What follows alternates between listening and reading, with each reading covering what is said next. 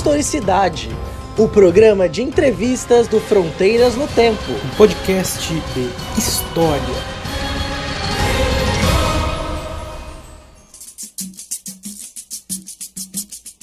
Olá, aqui quem fala é o CA e você está ouvindo Historicidade, o programa de entrevistas do podcast Fronteiras no Tempo, um podcast de história. Tudo bom? Tudo bem com vocês aí, meus ouvintes? Tava com saudade aqui de aparecer no Historicidade e hoje nós vamos receber é, o professor doutor Moisés Antiqueira, que é graduado em História pela Unesp, mestre e doutor em História Social pela Universidade de São Paulo, a USP. Atualmente, o professor Moisés é professor adjunto dos colegiados de graduação e pós-graduação, mestrado e doutorado da Universidade Estadual do Oeste do Paraná, a UniOeste, trabalhando no campus de Marechal Rondon desde 2013. Moisés, em primeiro lugar, muito obrigado por ter aceito esse convite. Olá, CA.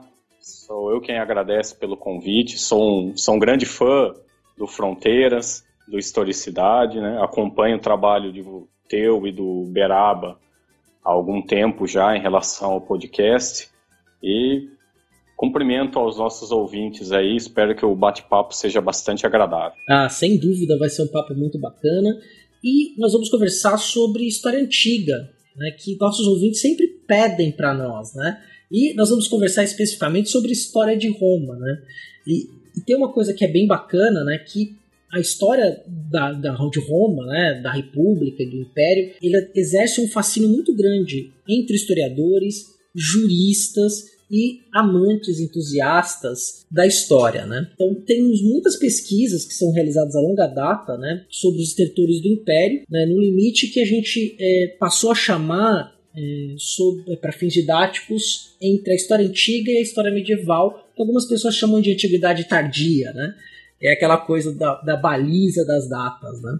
E tem uma coisa que é interessante, é, que você vem estudando aí é, atualmente o conceito da, de crise na historiografia, né? bem como os reinados de Filipe, o Árabe e Décio, que governaram entre 344 e 251 da Era Comum, né? e também os chamados usurpadores, ao longo do reinado do Constâncio II, né, que foi de 337 a 361, sobretudo do imperador chamado Ventranião. Né. É um tema muito bacana, né, você vem estudando aí esse período da Antiguidade Tardia, já quase no limite ali do pro fim do Império Romano, e especialmente a figura dos usurpadores, né, das pessoas que vinham e tomavam o trono. Então, antes da gente começar a falar, e é uma coisa muito tradicional aqui de historicidade, eu queria que você falasse brevemente sobre a sua trajetória acadêmica é, e como que você chegou no projeto de pesquisa que você intitulou de Crises e Usurpações no Alvorecer da Antiguidade Tardia, séculos 3 e 4. A, a minha trajetória ela tem algo em comum com a trajetória da maior parte dos alunos para quem eu leciono aqui na UniOeste ela se iniciou no século XXI, né? é, é, bom, eu ingressei na graduação na, na, Universidade Estadual Paulista, no campus de Franca, no ano de 2001, né? E foi durante o curso de graduação que eu iniciei as minhas pesquisas relacionadas à antiguidade romana. Mas naquela época, porém, eu trabalhava com um tema muito distinto desse tema, é, que será objeto da nossa conversa nesse momento. Eu trabalhei com um conjunto de leis que o pessoal, sobretudo do direito, né, é, toma contato, conhece, já ouviu falar, que é um, um conjunto de leis chamado Leis das do, Lei das Doze Tábuas, que foi editado no século V antes de Cristo, né, num período bastante remoto da história romana. E esse, essas medidas jurídicas elas visavam estabelecer alguns parâmetros é, políticos e econômicos entre as diferentes camadas sociais existentes na cidade de Roma naquele momento, em que por um lado se rompiam se rompiam alguns privilégios é, de ordem social usufruído pela nobreza romana, mas por outro lado mantinham-se ainda algumas desigualdades políticas e econômicas e esse conjunto de leis acabou por chancelar essas desigualdades de ordem política. Então, a, a pesquisa que eu desenvolvi, desenvolvi como um trabalho de conclusão de curso lidava com uma fonte jurídica e, e, as questões que eu procurei investigar estavam relacionadas a, a esse universo jurídico, portanto. Ao finalizar a graduação em 2004, eu ingressei no curso de mestrado em História Social na Universidade de São Paulo, no segundo semestre de 2005, e no mestrado eu passei a lidar com uma questão de maneira mais ampla, mais geral, que é aquela que caracteriza as minhas pesquisas até os dias de hoje. Eu comecei então a lidar com o que nós chamamos de historiografia latina, que seria nada mais do que é, um campo de investigação que se dedica a analisar as formas e os mecanismos adotados pelos historiadores romanos para escrever a história da sociedade na qual eles viviam. Então a preocupação nesse caso não é tanto com, ou não é apenas com o conteúdo daquilo que eles escreveram, mas sobretudo com a maneira como eles concebem uma visão de história. Né? E aí no mestrado eu acabei avançando cronologicamente com o meu tema e passei a lidar com um historiador romano chamado Tito Livio. Né? Tito Livio ele escreve uma obra chamada História de Roma desde a fundação da cidade e ele escreve essa obra num momento bastante complexo da história romana, que é a passagem daquilo que nós, geralmente, na, na escola, conhecemos como passagem do período republicano para o período imperial romano. Ele compõe essa obra no momento em que nós temos a ascensão do primeiro imperador romano, que nós conhecemos pelo nome de Augusto. E o que me interessava nesta pesquisa desenvolvida no mestrado era um episódio específico narrado pelo Tito Livio, esse episódio ele ocorre também lá no século V antes de Cristo, em que o responsável pela promulgação da lei das doze tábuas, a qual eu mencionei aí a, a, em relação às pesquisas de graduação, o responsável pela promulgação dessa lei, um magistrado chamado Apio Cláudio, é, acaba por assumir um poder naquele contexto em Roma é, bastante é, elevado, é, de tal forma em que ele é caracterizado pelo Tito Livre como se fosse um tirano, ou seja, ele deveria ser um magistrado que governava em benefício do conjunto de cidadãos romanos, mas ele se revela, ao concentrar grande poder, ele se revela algo como um tirano, um monarca que exerceria o poder de maneira autocrática. E a mensagem que o Tito Livre procura é, construir e veicular a partir dessa figura lá do passado remoto de Roma é uma mensagem que visa o imperador que no momento em que ele escrevia, ou seja, no momento em que ele vivia no presente dele, estava também concentrando grandes poderes, que é Augusto. Então, é, eu procurei demonstrar, por meio da análise dessa obra, é, desse episódio específico dentro da obra do Tito Livre, que havia uma mensagem política, digamos assim, por trás da forma como Tito Livio narra um episódio de um passado tão remoto, para que ele procurasse enquadrar Augusto dentro de parâmetros moralmente aceitáveis. É uma busca no passado para uma justificativa do que estava acontecendo naquele momento presente do Tito. Perfeito, perfeito, exatamente isso. Encontra-se então no passado um, ou constrói-se em relação ao passado um conjunto de práticas que se querem é, que sejam adotadas no presente. É, é justamente esse o ponto.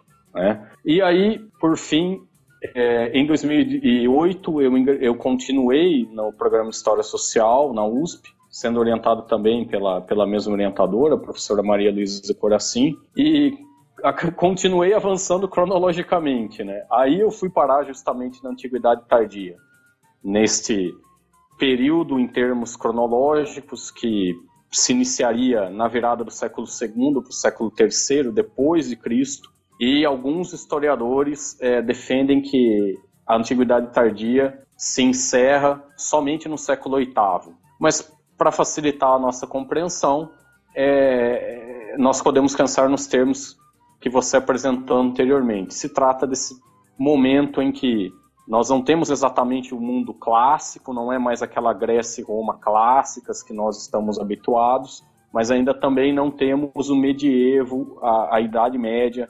é, completamente cristalizada. É uma diluição, é uma diluição do poder centralizado em Roma, da burocracia do Império Romano, vamos dizer assim, e aí isso vai se diluindo e vai, vai tendo influência dos germânicos, dos outros povos e se transforma numa outra sociedade, né? Ou você tem outros povos que suplantam a cultura romana, a gente pode dizer é, assim. É o momento justamente dessa fusão entre as características da cultura romana, das práticas políticas romanas com as práticas culturais e políticas germânicas. É esse momento em que há essa lenta fusão e que nós temos e que vai dar origem a uma nova sociedade, sociedade essa que nós chamamos de medieval. Né? Seria é, nesses termos então. E aí eu, eu então passo a trabalhar com dentro da antiguidade tardia, mas mantendo ainda os estudos dentro da historiografia, passo a trabalhar com outro historiador um camarada chamado Aurélio Vitor. E o Aurélio Vitor, ele tem a obra que ele escreve é uma obra bastante é, curta enxuta, né, para que vocês tenham uma ideia, a edição padrão que nós costumamos utilizar da obra, edição em latim, publicada modernamente, tem apenas 53 páginas, né, enquanto, só para efeitos de comparação, o Tito Livre escreveu uma obra de mais de 140 volumes. E aí eu passei de um historiador que havia, escrito, é, que havia escrito uma obra gigantesca, né, que consumiu várias décadas da vida dele, consumiu aproximadamente quatro décadas de vida, e eu passei para um historiador que escreve uma obra completamente distinta, diferente do ponto de vista quantitativo, é, e que escreve muito rapidamente, afinal, era um texto curto que não consumiu muito tempo. E aí, o que me chamava a atenção, no entanto, que me levou a estudar esse, esse historiador, é, foram, foi uma série de razões, mas é possível sintetizá-las em duas. A primeira delas é o fato de que se trata de um autor que escreve uma história cujo início se dá com o surgimento do período imperial romano. Então ele escreve uma obra sobre a era imperial romana. Isso não era algo muito comum. Os romanos, é, embora reconhecessem a diferença entre o período imperial e o período republicano, né, mas não, no entanto, quando escreviam uma história, não adotavam essa baliza cronológica, essa, ruptura, digamos assim, de uma forma tão clara. E o Aurélio Vitor inicia sua história ao invés de, tal como os seus predecessores iniciavam suas histórias sobre o passado romano, com a fundação mítica da cidade lá no século VIII a.C., o Aurélio Victor inicia a partir de um ponto de ruptura distinto, que é o surgimento do, daquilo que nós conhecemos por período imperial. Então isso me chamou a atenção. Opa, por que esse autor apresenta essa diferença? Ao tomar contato com a obra, me veio daí um outro elemento que me chamou ainda mais a atenção e fez com que eu efetivamente me dedicasse a analisá-la. O Aurélio Vitor ele escreve provavelmente entre o final do ano de 360 e o início do ano seguinte. Então, é mais ou menos nesse período, algum, alguns meses ali do final de 360, ao, até alguns meses que iniciam o ano de 361, esse seria o momento em que ele compõe essa obra. Bom, o que, que acontece nesse momento? cronologicamente falando, se trata do final do reinado de Constâncio II, que é um dos filhos e sucessores do imperador Constantino, que eu presumo os nossos ouvintes já ouviram falar, né? É um Constantino é uma das figuras imperiais mais célebres, mais bem conhecidas pelo, pelo, pelo público em geral. De fato, né? É o, é o imperador que é, oficializa o cristianismo no império. Né? Para dizer a verdade, quem oficializa o cristianismo é Teodósio I. Tá, Constantino entendi. é o primeiro imperador cristão. Né? E aí, e aí assim, é uma ruptura é fundamental. Ele ter se cristianizado é um elemento que, que muda a história política do império, né?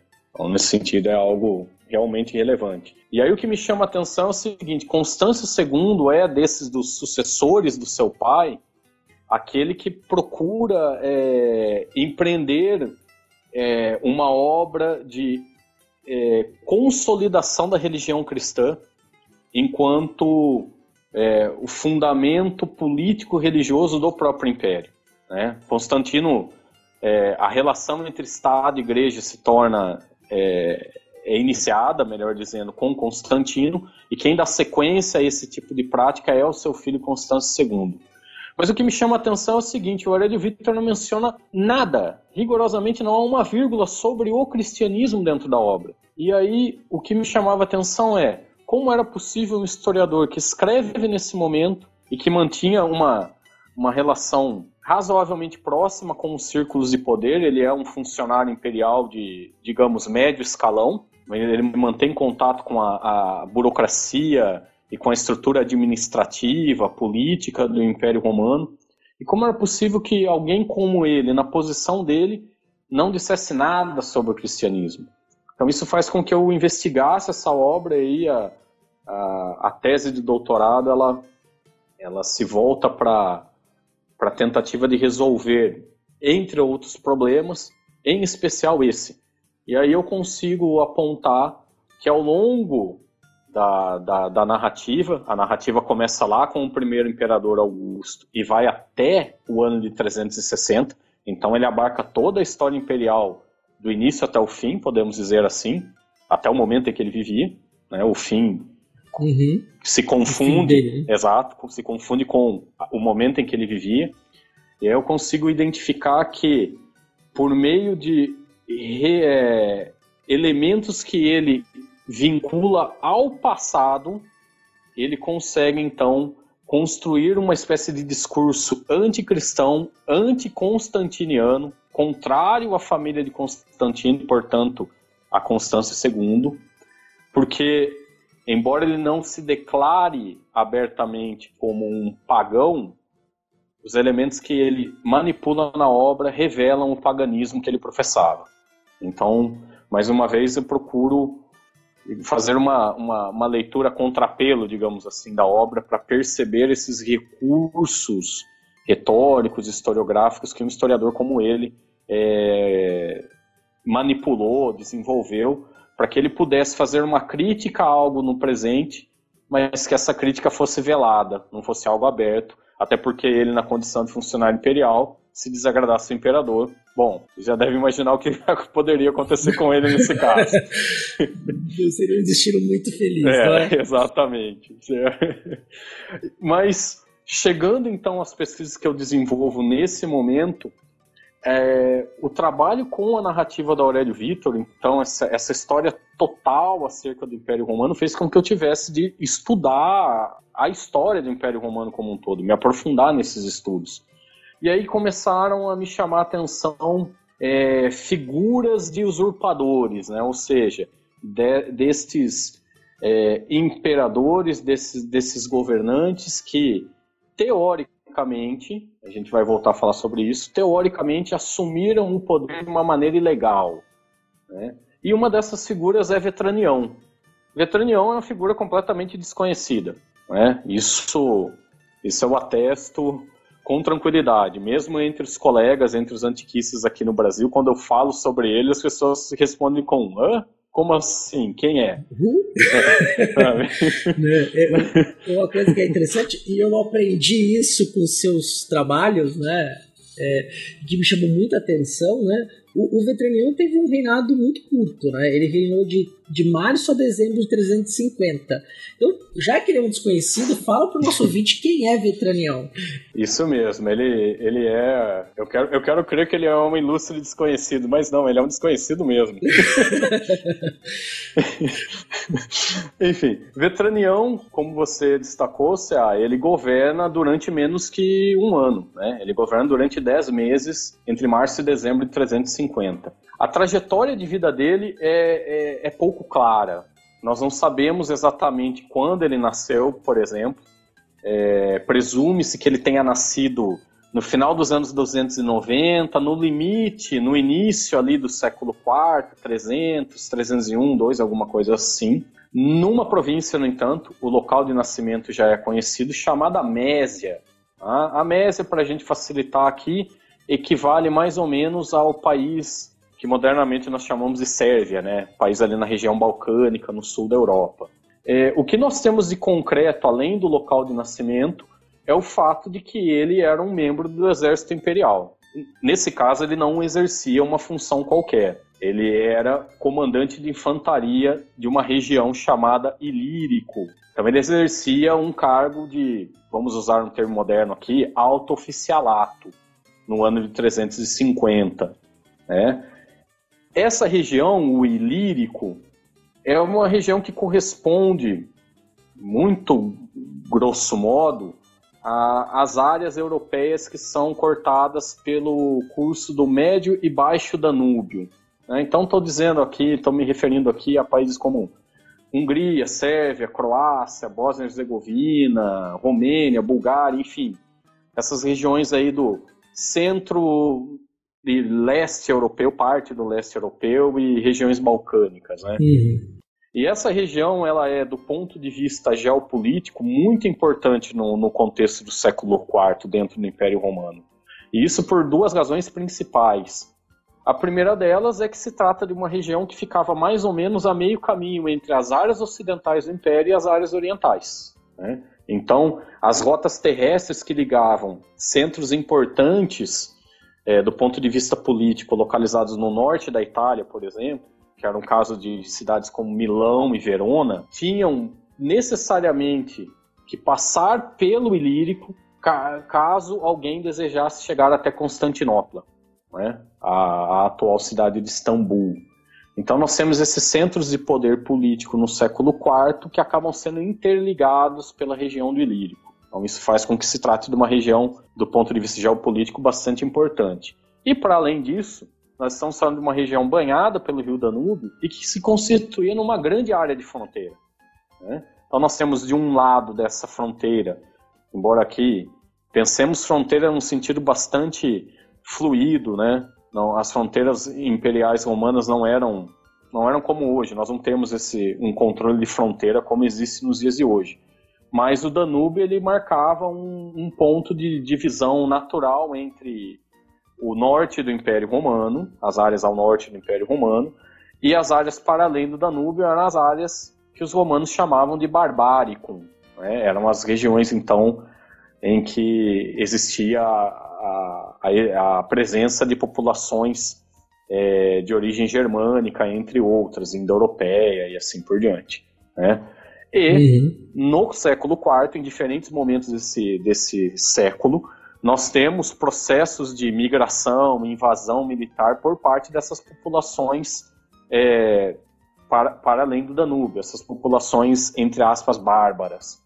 Então se trata de uma posição é de uma, de uma região, melhor dizendo, é, que contém um grande número de soldados. Nós temos um grande número de tropas militares romanas estacionadas em diferentes pontos dessa fronteira e no interior da região do Ilírico, em função dessa importância militar. E aí, não à toa, é, surgem, no finalzinho do século III, início do século IV, centros de cunhagem de moeda nessas regiões, justamente porque a principal função dessas moedas era o pagamento do soldo a esses militares. Então, essa região se dinamiza do ponto de vista econômico, monetário, por conta da presença desses soldados. Bom, então, vejam, Vetranião, no início de 350, era o comandante militar principal dentro da área. Né? Como eu disse, era um cargo realmente muito importante no interior da estrutura do exército imperial romano. No início de 350, Petranião ainda não havia sido proclamado imperador, nós tínhamos outros dois imperadores governando o Império Romano simultaneamente. Ambos eram filhos de Constantino. Constantino havia falecido em maio de 337 e ele foi sucedido uhum. pelos seus filhos. É, só tirar uma dúvida antes, é, quando a gente fala dos filhos aqui no Império Romano, a gente não, não necessariamente está falando de filho consanguíneo, né? Às vezes é, o imperador adotava alguém como filho, correto? Correto, correto. Nesse caso, porém, se tratava de filhos consanguíneos mesmo. Ah, mas correto. Sim. É, a adoção era um instrumento comum, uma prática comum dentro da elite romana. É, nesse caso, porém, eram filhos consanguíneos. É... Mas adotava até uma pessoa adulta, né? Falava Sim. que era um filho para poder ser herdeiro do trono. Né? Exatamente. Ah, é é isso, mesmo. Isso mesmo. Dúvida, isso mesmo. É, então, nesse caso, no início de 350, dois dos filhos de Constantino governavam o império. Um deles nós já mencionamos, que é o Constâncio II, né? E aqui as, os nomes vão se repetindo. Os romanos não eram tão criativos quanto nós aqui, hoje em dia, no século XXI, no Brasil, somos na hora de batizar os nossos filhos. Tá? Os nomes se repetem. Então, Constantino é sucedido por três filhos, tá? que se chamavam Constantino II, Constante e Constâncio II. Então, veja a, a, a bagunça aí em relação aos nomes. né? Não eram tão criativos na hora de batizar as crianças. Tá? Em 350 nós temos apenas dois desses atores aí, né? Constâncio II, que governava as áreas orientais do Império, né? Então o que hoje é, nós chamaríamos ali de é, Síria, Palestina, Egito, a antiga, a, as áreas que correspondiam à antiga Mesopotâmia, que hoje seria o norte do Iraque, enfim, Turquia, e o seu irmão chamado Constante governava as áreas ocidentais. Tá? Então a gente vai pensar ali em termos modernos, era a Península Ibérica, o território que corresponde hoje à França, a Península Itálica, a, a, a Bretanha e assim por diante. Tá? Esses indivíduos, então, é, haviam dado sequência à dinastia constantiniana, né, que permanece, então, no poder. Porém, em janeiro de 350, o imperador das áreas ocidentais, o imperador Constante, acabou por ser assassinado em meio a um complô organizado pelo, pelo comandante da sua guarda pessoal. Né? Então ele. Hum, sexta-feira do Império Romano, né? uma, uma, um movimento que às vezes acontecia no interior da, das cortes imperiais romanas, né? Constante, então, é, é, é, deposto e assassinado, né? não, não apenas perde o poder, mas como, como também a própria vida. Né? E esse comandante da Guarda Imperial que lidera esse complô é um, é um, um militar chamado Magnêncio. Era um indivíduo que não tinha relação familiar nenhuma com a dinastia de Constantino. Né? Então se trata, nesse caso, de um indivíduo que acaba tomando o poder e não fazia parte desta dinastia constantiniana. Não era algo incomum, é preciso frisar. É, o poder o poder imperial romano é exercido ao longo dos, dos séculos de história é, romana, não necessariamente de uma forma dinástica, mas no século IV e no século V a transmissão hereditária desse poder, e aí uma transmissão consanguínea, acaba se transformando numa prática cada vez mais habitual. Então, nesse contexto, a gente poderia dizer que todo o século IV, é, a primeira metade do século IV, o século IV até aquele momento, já estava habituado com uma ideia dinástica de poder, uma transmissão dinástica. Portanto, o surgimento de um imperador que não pertence à família de Constantino configurava algo, é, um ponto um pouco fora da curva. Ao mesmo uhum. tempo, ainda restava um imperador de linhagem constantiniana, Constâncio II, que estava no, nas áreas orientais. O problema é que no início de 350, Constâncio II se encontrava na Síria, ou seja, ele estava bastante distante das áreas ocidentais. Tá? estava em outro mundo praticamente tá. né, nesse período. A gente pode pensar nesses termos de fato. E porque havia uma possibilidade de conflito contra o Império Persa, né, que fazia fronteira com o Império uhum. Romano nessas áreas orientais do Império Romano. E havia então um, um, um clima de tensão militar nas áreas orientais. E lá Constante II então estava agrupado com suas tropas. Aí ele recebe a notícia da tomada de poder por parte de Magnêncio e do, consequ é, do consequente assassinato do seu próprio irmão. Bom, diante desse, desse cenário, Constâncio II teve de se virar nos 30, digamos assim, conseguir costurar uma solução diplomática para que não houvesse um conflito militar com os persas, para que ele pudesse então canalizar toda a sua atenção e seu esforço de guerra para as áreas ocidentais. Então ele teve de marchar com os seus exércitos rumo às áreas ocidentais do Império Romano. Nesse meio tempo, estou falando aí de janeiro, fevereiro de 350, o Magnense já havia conseguido é, costurar laços de fidelidade com a maior parte dos oficiais do exército romano no próprio ocidente do Império. Então, no final de fevereiro, boa parte das áreas ocidentais já estavam sob a autoridade de Magnêncio. Ele conseguiu preencher esse vácuo de poder é, ocasionado pelo assassinato do irmão de Constâncio II. Porém, numa dessas áreas ocidentais, esse vácuo de poder não foi preenchido por ele, e sim por uma terceira pessoa. Essa terceira pessoa é Vetranião. Vetranião acaba, então, aclamado pelas forças militares estacionadas que estavam ali na área, na região do Ilírico, nessa região balcânica, é, e a gente acaba tendo então a seguinte situação a partir de março de 350. Três imperadores simultaneamente governavam diferentes áreas do Império Romano. Não era uma partilha do poder é, formal, mesmo porque é, Constâncio II, na condição de sucessor e filho de Constantino, não promove essa ação, né? mas nós temos na prática uma divisão de esferas de poder entre três pessoas diferentes. O ilírico, ou melhor dizendo, os militares que atuavam na região de Ilírico decidiram aclamar como imperador o seu próprio comandante.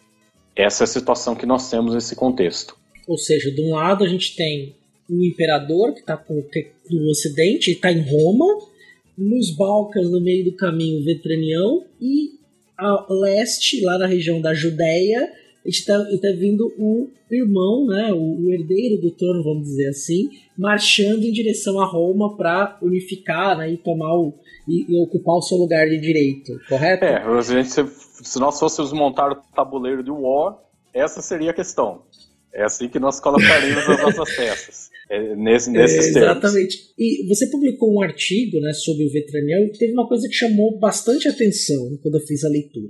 Porque nesse momento, é, já deu para o nosso ouvinte perceber que existia um, um, equilíbrio de força, de poder muito delicado, né, que envolvia civis da, da elite é, imperial e política romana, os militares, que às vezes estavam nas duas posições, eram militares também, estavam postos da elite política, vamos dizer assim, o poder econômico e especialmente o poder simbólico, que não bastava ser imperador, tinha que ser reconhecido como imperador para conseguir é, ficar no trono. E uma coisa que você colocou que é bem interessante, eu queria que você explorasse mais para continuar contando essa história da Vetranião, é, era justamente esse ponto, né, que o usurpador ele também era uma figura estratégica no poder, né, que ora ele era utilizado per, pelos herdeiros legítimos do trono para permanecerem no trono e em horas eles eram evitados. Não sei se ficou clara a minha pergunta e ficou claro para o ouvinte, mas só para tentar explicar aqui é o usurpador era uma figura política naquele momento importantíssima. Uhum. É, uma, uma das intenções com as pesquisas que eu desenvolvo nesse momento é, é, é tentar, inclusive, questionar um pouquinho essa ideia de usurpador. Né? A gente vai, vai uhum. falar um pouquinho sobre isso. No caso específico de Vetranião, de fato, esse, todos esses elementos elencados por você podem ser observados no que se refere à, à ascensão dele ao poder. Agora, o detalhe mais curioso desta, deste governo de Vetranião, na, como, como imperador romano na área da Ilíria, é o fato de que, ao contrário do que era comum nesse gerenciamento de crises políticas, vamos usar um termo mais, mais contemporâneo, essas disputas uhum. de poder entre diferentes imperadores geralmente eram decididas na base da espada e geralmente o derrotado perdia também a vida. Tá? É o caso que acontece com Magnense Constante, né? É, é, essa era a regra, digamos assim, em relação ao, ao, gerenciamento dessas disputas políticas. Só que no caso vetraniano ocorre algo que é muito, mas muito incomum. Vetranião abdica do poder numa cerimônia que as fontes dizem que se deu da seguinte forma: como nós dissemos, Constâncio II estava marchando do Oriente rumo ao Ocidente. E ele necessariamente tinha de atravessar por terra, no caso, se a viagem sendo feita por terra, ele necessariamente tinha que passar pelo Irírico para chegar às áreas ocidentais. E aí as fontes contam algo que é muito, realmente muito incomum. Que no Natal do ano de 350, Vetranião e Constâncio II, cada um liderando seu próprio exército, ambos se reúnem numa, numa região da Sérvia, numa cidade chamada Naissus, e diante então de todos esses soldados reunidos, soldados de Vetranião, soldados de Constâncio II, Constâncio II teria se dirigido a essa essa espécie, esse tipo de assembleia militar, digamos assim, e proferido um discurso tão eloquente, mas tão eloquente, que ele conseguiu convencer todos, sobretudo os soldados que estavam vinculados à Vetranião, a deixarem o apoio à Vetranião e passarem a apoiá-lo. Constantino II teria lembrado esses soldados da fidelidade que eles deviam à família de Constantino. E aqui tem um detalhe interessante. Muitos desses soldados haviam lutado sob a autoridade, sob o comando de Constantino na década de 330. Então são indivíduos que mantinham relação com a família de, de, de Constantino de fato. E diante desse cenário, o que teria acontecido foi o seguinte: Vetranião abdicou do poder e Constantino II, em retribuição a esse ato, conferiu a ele um, é, propriedades de terras na região do litoral do Mar de, Marma, é, de Mar, Mármara, né, na Turquia, ali no, no Estreito Dardanelos, Mármara, etc. E ele pôde viver lá tranquilamente durante mais seis anos, até o momento em que ele veio a falecer em 356. Morreu de causas naturais? Mor aparentemente morreu de causas naturais. É, realmente uma grande exceção para quem foi imperador em Roma. Não, é, ca caiu de pé, né? Ele, vamos vamos sim, pensar sim, nesses sim. termos, né? Ele caiu de pé. É, ele acaba, ele mantém a vida, ele deixa de ser imperador, mas ele mantém a vida, ele é recompensado materialmente por isso, ele ganha, digamos, uma aposentadoria e vai morar na praia, né? vai, vai morar numa cidade bem bacana, uma, uma região bem bacana. Vai morar em Santos, né? Se aposenta e vem pra Santos. é uma, uma situação muito incomum, bastante incomum mesmo, né? É, e isso fez com que é, não apenas os historiadores modernos que, que se, é, lidam com a questão mas os próprios historiadores antigos é, tiveram uma dificuldade em lidar com esse aspecto. É, é um resultado muito raro para esse tipo de situação. Mas a questão é, é, ao analisar as fontes que relatam o, o, o episódio, né, nós temos fontes tanto escritas em latim quanto em grego, e que são escritas mais ou menos entre 360, a iniciar com Aurélio Vitor, até o final do século V, essas fontes elas retratam Veteranião como um usurpador, ponto final.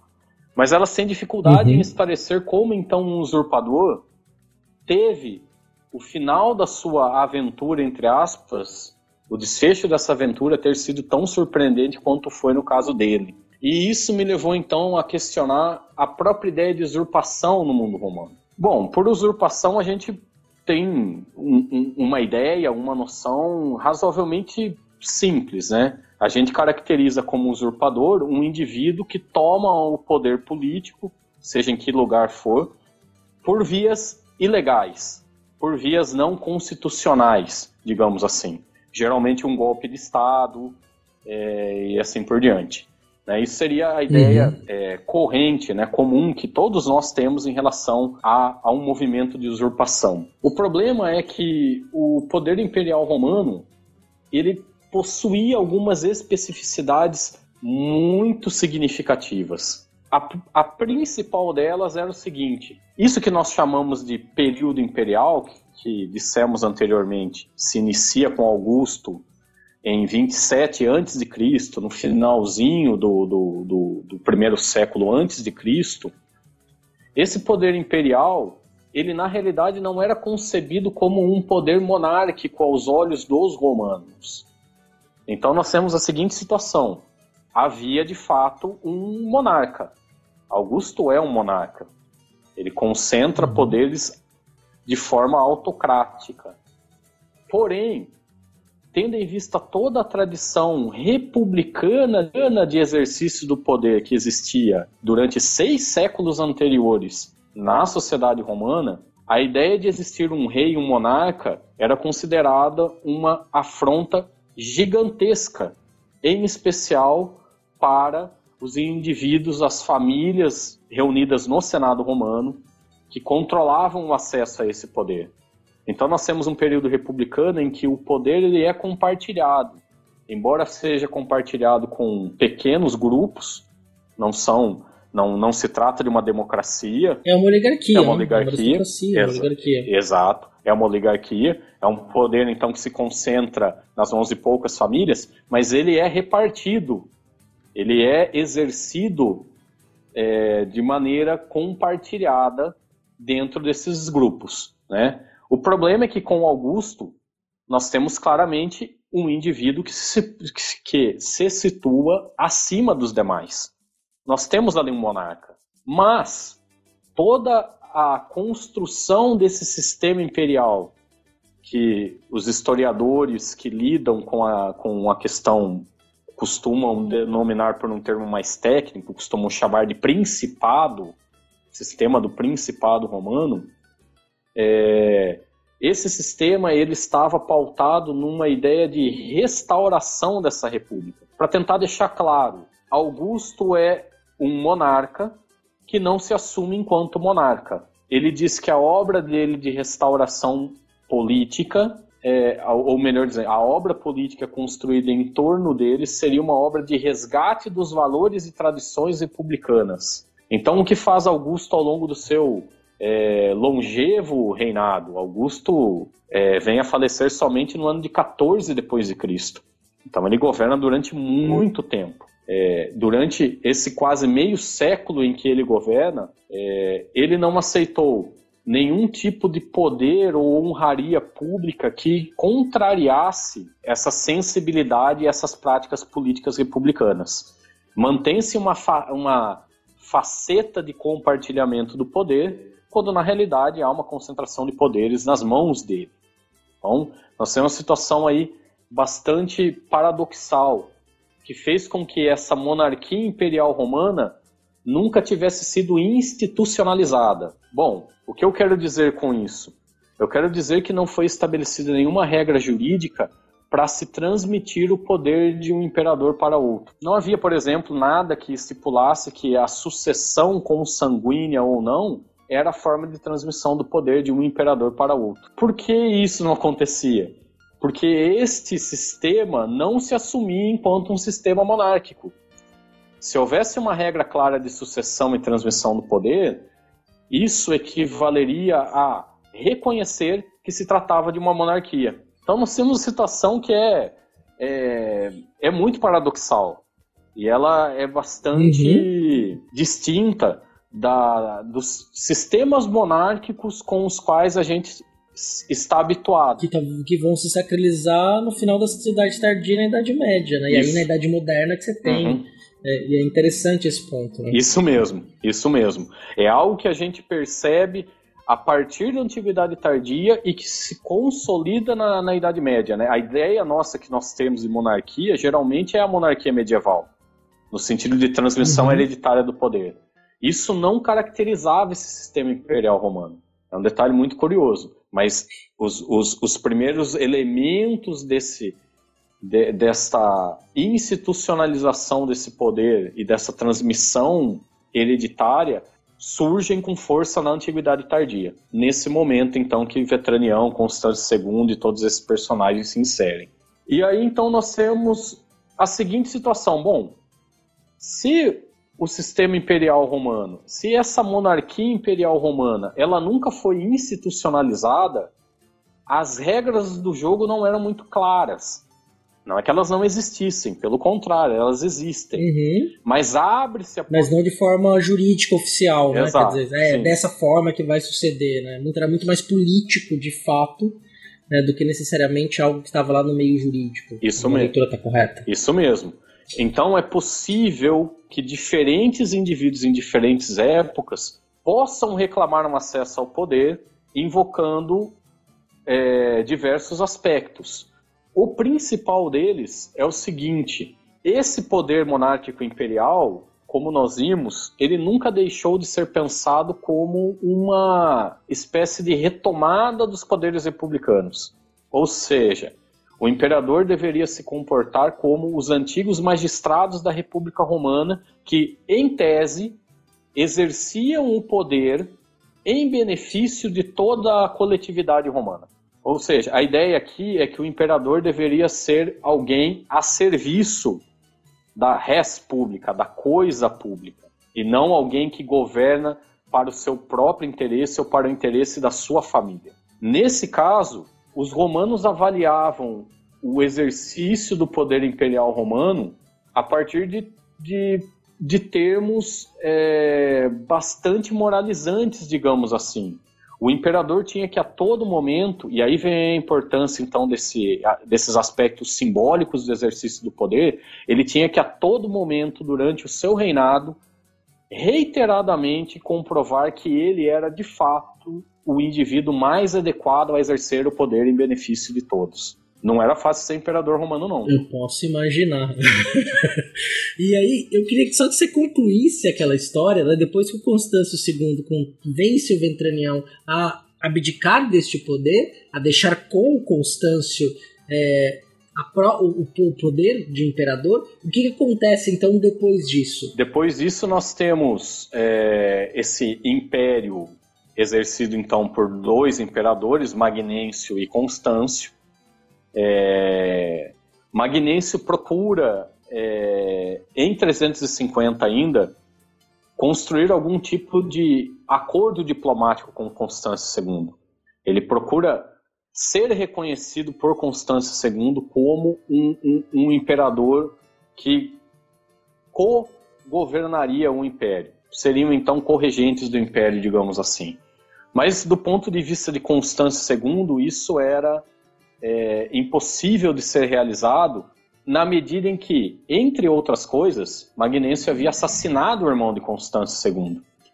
Como Constâncio II, então, estabeleceria algum tipo de acordo com o assassino do seu irmão? E aí nós temos toda a questão da piedade familiar, da devoção familiar, que é um valor antiquíssimo, é, arraigado uhum. na cultura romana, não é, não é uma criação cristã, pelo contrário, era um elemento dentro do conjunto do que os romanos chamavam de costume dos ancestrais, dos mais importantes na sociedade romana, e a devoção à família implicava, nesse caso, que a morte de um parente viesse a ser vingada. Então era impossível que houvesse um acordo. Apenas por esse aspecto já tornaria muito improvável um acordo entre, entre ambos os imperadores. O que nós temos então no caso é uma guerra aberta entre eles. Em setembro de 351, há uma grande batalha entre os dois exércitos, a chamada Batalha de Mursa, que as fontes é, antigas, as fontes tardo-antigas, por ser mais exato, indicam como uma grande carnificina.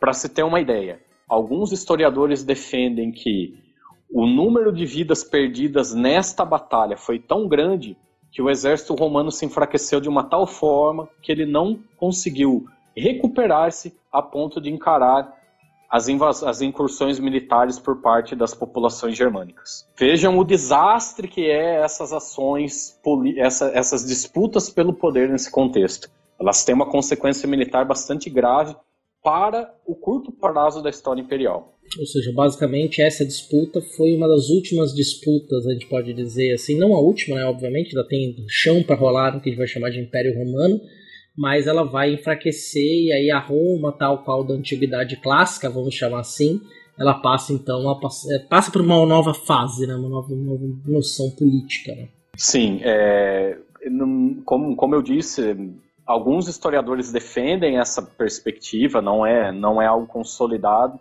mas eu arriscaria, uhum. eu ousaria dizer que há grande fundamento nela, porque o exército romano, sobretudo as tropas vinculadas às áreas ocidentais acabam por ficar desguarnecidas é, diante dessa da, da, mortandade ocorrida nessa batalha. Nós tínhamos mais ou menos, e aí também a questão é, numérica não é exata, há uma dificuldade de se levantar o, a, o número de soldados uhum. envolvidos, mas nós tínhamos mais ou menos aproximadamente um exército comandado por Constante II, composto por 80 mil homens, sendo que desses 80 mil homens, 30 mil pertenciam ao exército comandado por Vetranião. Então percebam a importância da incorporação dos soldados que estavam ligados a Vetranião. Isso faz com que a, o exército de Constante II é, é, é, conhece um aumento aí da ordem de 60, 60 e poucos por cento, né? Enquanto isso, as tropas de Magnêncio giravam em torno de 34, 35 a talvez 40 mil homens. Então, equivaleria, grosso modo, a metade do exército de, de Constante II.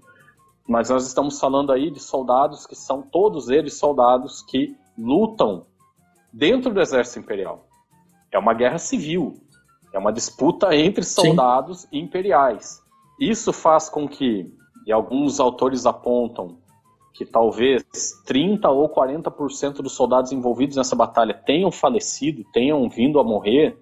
Isso faz com que o, o exército imperial como um todo tivesse sofrido um desfalque que no curto prazo realmente se revela prejudicial. A gente está falando de números da primeira, números similares da Primeira Guerra Mundial de algumas batalhas, né? Que até então foi uma das registros aí registros oficiais, né, contábeis de grande mortandade, né? Bem impressionante. Mas, isso. então perceba, é, perceba o nível.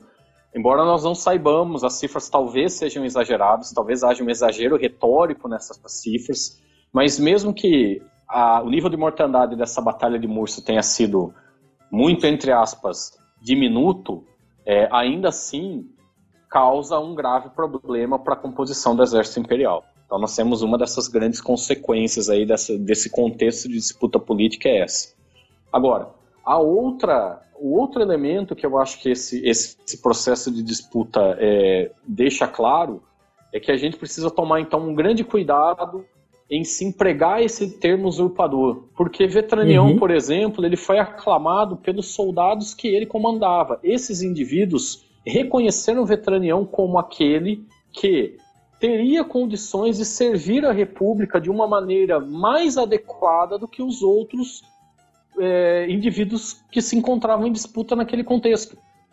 Esses soldados no Ilírico não reconheceram nem Magnêncio, nem o Constâncio II como um imperador que poderia atender os seus interesses.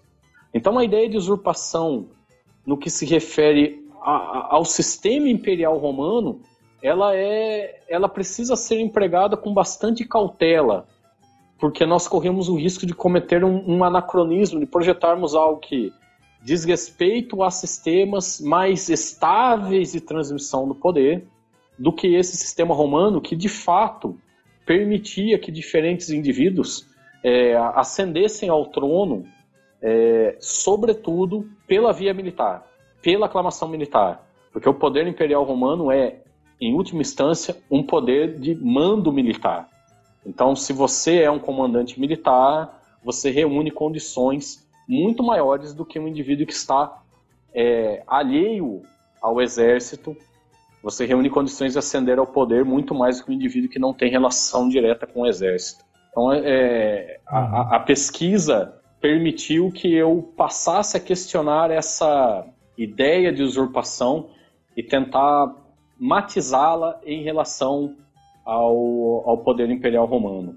Então, o caso de Vetranião ele acaba sendo representativo nesse sentido. Sim, né? Quer, quer dizer, não é apenas um estudo de um indivíduo, é, mas sim de um processo histórico na qual esse indivíduo ali é, representava um papel político, militar, econômico extremamente importante.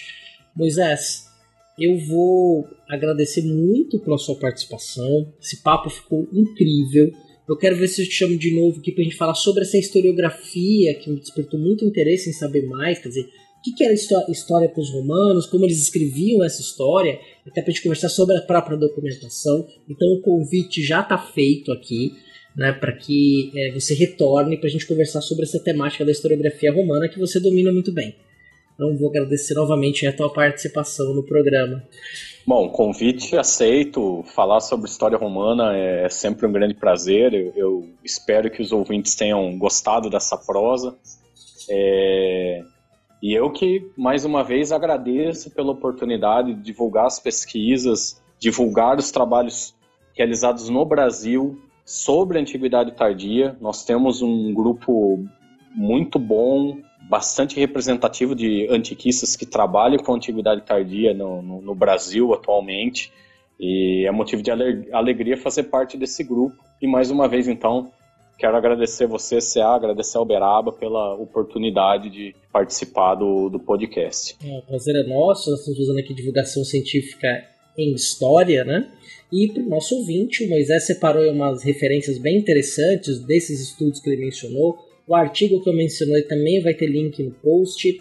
Comenta, é, faça críticas, sugestões, vamos ampliar esse debate aqui, porque esse episódio foi bem especial. Ficou comprido, mas o papo estava muito bom, não deu nem para cortar, a gente continuou. Eu sei que você está aqui até o final, já que você ficou, espera só mais um pouquinho, tem recadinhos finais, afinal, falar de história é sempre bom.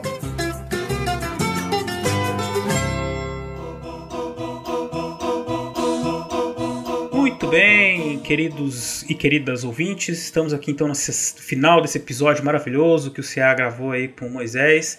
Essa sessão aqui de recados, comentários. E aí, CA, muito, muito boa essa entrevista, muito interessante, hein, cara? Como é que foi a experiência de falar aí com o Moisés? É, primeiro que nesse programa Moisés consegue sempre, né? Então foi uma experiência bem agradável, né? E o Moisés é um amigo de longa data, um, um professor e um historiador de mão cheia. E eu aprendi demais. Eu acho que o ouvinte também deve estar com essa sensação né, de saber é, como os desdobramentos políticos nessa fase do Império Romano, no que a gente hoje chama de Antiguidade Tardia, né, nesse Império Romano já em divisão, né, mas da questão política, da questão de quem poderia ser o imperador, né, do, do, da virtude que o imperador representava. Né? Isso é bem interessante. Uma senhora aula de história, então, né? Com certeza, né? O Moisés é muito didático na sua fala, né? A gente ficou conversando depois. Ele falou de alguns desdobramentos também que aconteceram. Então, assim, com certeza Moisés virá novamente aqui ao Fronteiras para a gente tratar de outros assuntos da história antiga, né? Lembrando que tem o link do artigo que baseia essa conversa que o Moisés publicou numa revista conceituada de História Nacional. É, tá no post também, então se quiser acessar o artigo integralmente, né, vocês podem ir no, post do episódio e ler o artigo. Recomendo. Muito bem, Fronteiras tem a gente traz nossos amigos, mas são grandes pesquisadores também, né, cara? Não tem. Não tem essa. É, não é porque é nosso Moisés... amigo, não. É porque. Não, é não é porque é nosso amigo, mesmo, não, cara. Uma pessoa muito boa mesmo. Senhor pesquisador, tema importantíssimo aí. Que eu tenho certeza que nossos ouvintes gostaram e, como você disse, aprenderam muito, assim como nós todos que ouvimos esse, esse grande professor, o Moisés. E para ouvir mais entrevistas como essa, ou Berab e eu conversando sobre outros temas históricos, você pode ajudar este projeto por meio do nosso apoio coletivo, do nosso financiamento coletivo. Que se dá por quais meios, Beraba? Olha, é muito simples. Se você quiser apoiar nosso projeto, vocês podem procurar no www.padrim.com.br barra Fronteiras no Tempo. O padrim é com M né, no final. É, e lá vocês vão encontrar diversas categorias de apoio de um real a 50 reais. Mesma coisa vale para nosso clube de assinaturas no PicPay. Então vocês vão encontrar também todas essas categorias de ajuda. Vocês fazem assinatura mensal e contribuem aí para o nosso projeto, para ele continuar crescendo, para nós continuarmos trazendo novidades para vocês e falando aqui de história, que é o que a gente gosta. Com certeza, Beraba. Então, podemos dizer para os nossos ouvintes ficarem com seus ouvidos atentos, de olhos no feed, no portal Deviante e no site Fronteiras no Tempo, porque daqui 15 dias a gente se ouve novamente. É isso aí, estaremos de volta em breve. Nos acompanhem nas redes sociais, no arroba Fronte no Tempo, ou no arroba Marcelo Silva 79, ou no arroba César Agenor, no nosso Instagram, Fronteiras no Tempo. Lá sempre tem então todas as novidades que nós estamos trazendo aqui para o nosso podcast. Podem também enviar comentários, perguntas para o fronteirasnotempo@gmail.com e nós teremos o maior prazer de conversar com vocês. Muita gente tem conversado com a gente hoje em dia pelo Instagram, pode escrever lá também, nos directs, que é inclusive até o jeito mais rápido de falar com a gente, mas é, que a gente tem usado bastante. Então é um, é um, meio bem legal de entrar em contato conosco. Com certeza. Estamos segurando para você. Beijo no coração e até daqui a 15 dias. Abraço a todos.